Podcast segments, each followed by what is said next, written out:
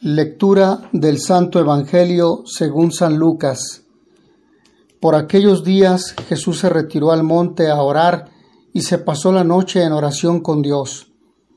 Cuando se hizo de día, llamó a sus discípulos, eligió a doce de entre ellos y les dio el nombre de apóstoles. Eran Simón, a quien llamó Pedro, y a su hermano Andrés, Santiago y Juan, Felipe y Bartolomé, Mateo y Tomás, Santiago el hijo de Alfeo y Simón llamado el fanático, Judas el hijo de Santiago y Judas Iscariote que fue el traidor. Al bajar del monte con sus discípulos y sus apóstoles, se detuvo en un llano. Allí se encontraron mucha gente que había venido tanto de Judea y Jerusalén como de la costa de Tiro y Sidón habían venido a oírlo y a que los curara de sus enfermedades. Y los que eran atormentados por espíritus inmundos quedaban curados. Toda la gente procuraba tocarlo, porque salía de él una fuerza que sanaba a todos. Palabra del Señor. El 11 de octubre de 2006, el Papa Benedicto XVI decía, Hoy dedicamos la catequesis a Simón el Cananeo y a Judas Tadeo.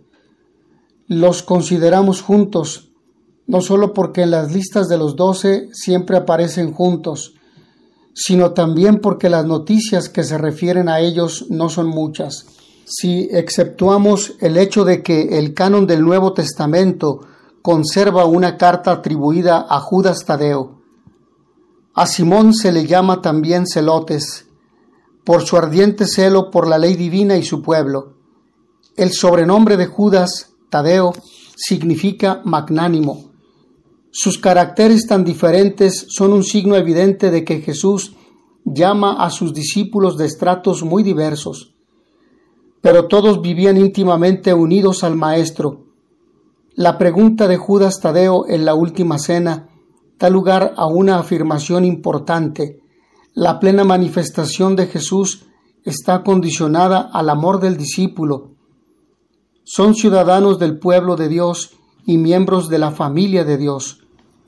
Con frecuencia, y aunque todos los días lo tengamos, no caemos en la cuenta de la dignidad que supone ser cristiano, de los extraordinarios regalos que Dios nos ha hecho, como los que nos recuerda San Pablo en la primera lectura, hay personas en nuestra sociedad que presumen de ser de buena familia. Con una actitud de alegría, nosotros podemos decir que somos de la familia de Dios. Dios es nuestro Padre y Jesús nuestro hermano mayor. Esta nuestra familia forma un edificio cuya piedra angular, la piedra donde se sostiene todo el edificio, es Cristo Jesús, el Hijo de Dios. No habrá fuerza humana ni terremoto ambiental que lo destruya. Tenemos un estupendo fundamento. Los apóstoles, entre ellos San Simón y San Judas, extendieron y cimentaron después de Jesús este edificio que es la Iglesia. Nosotros queremos también colaborar a su propagación sabiendo que nos da fuerza para ello el mismo Dios que habita en nuestros corazones. Somos morada de Dios por el Espíritu Santo por el Padre y el Hijo que recibimos el día del bautismo. Eligió a doce. Era una de sus costumbres. Cuando tenía que adoptar una decisión fuerte, Jesús se retira solo a orar. También cuando, como en esta ocasión, va a elegir a doce de sus seguidores para ser sus apóstoles, pasó la noche orando a Dios. Jesús sabe que la predicación de su buena noticia esa que alegra el corazón del hombre, la va a poder realizar personalmente durante un breve tiempo. Sabe que le espera la muerte, la cruz, la resurrección y su vuelta al cielo. Por eso elige a estos hombres que van a ser los primeros continuadores de su misión. Tuvieron la gracia de convivir intensamente con Jesús, de ejercitar la paciencia de su Maestro Jesús para ser enseñados por él sobre su mensaje salvífico. Y cuando Jesús abandonó físicamente esta tierra, Ellos, entre otros los santos cuya fiesta celebramos hoy, Simón y Judas, se desgastaron por extender el Evangelio de Jesús, la mejor noticia de todos los tiempos, la que nos señala la mejor manera de vivir la vida humana. También tuvieron cuidado de elegir a otros predicadores para que continuaran la obra de Jesús, y así hasta el día de hoy. En conclusión, el fragmento del Evangelio de nuestro Señor Jesucristo que hoy hemos escuchado nos invita a hacer tres reflexiones. Primera, sobre la oración. Jesús se retiró a una montaña para orar toda la noche, para encontrarse con el Padre Dios. Y en ese momento y experiencia de oración, pide a Dios la sabiduría para elegir de entre sus discípulos a los apóstoles. Por eso en este episodio el Señor da ejemplo de la utilidad y oportunidad de la oración. Él iba a elegir a sus apóstoles, iba a tomar una importante decisión. La enseñanza es esta. Antes de cualquier decisión en nuestra vida, escuchar a Dios, estar a solas con Él, hablarle, preguntarle y luego guardar silencio para escucharle.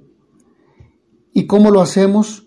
Con una oración en la que pongamos todo nuestro corazón, nuestro ser, toda nuestra atención y paciencia para que Dios hable y nos muestra el camino a seguir. Segundo, la lectura que hoy hemos escuchado nos relata la institución de los apóstoles. Llamó a sus discípulos y eligió a doce de entre ellos, a los que dio el nombre de apóstoles. Los apóstoles, que significa enviados, fueron discípulos de Jesucristo, escogidos por Él para que fuesen testigos de su predicación y de sus milagros de su enseñanza, depositarios de su doctrina, investidos de su autoridad y enviados para anunciar el Evangelio a todas las gentes. Luego de pasar junto al Señor gran parte de su vida pública, vivieron el drama de la pasión de Cristo, y salvo Juan tuvieron miedo y se escondieron. Pedro negó al Señor, pero se arrepintió y murió mártir. Judas lo traicionó, cayó en la desesperación y se suicidó porque no creyó en el amor de Dios que todo perdona, sino que escuchó al maligno.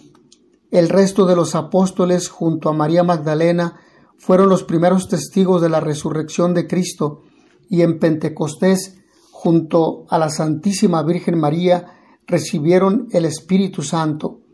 El fruto de la predicación de los apóstoles fue la destrucción de la idolatría en los países donde predicaron y el establecimiento de una fuerte semilla de evangelización el crecimiento de la religión católica.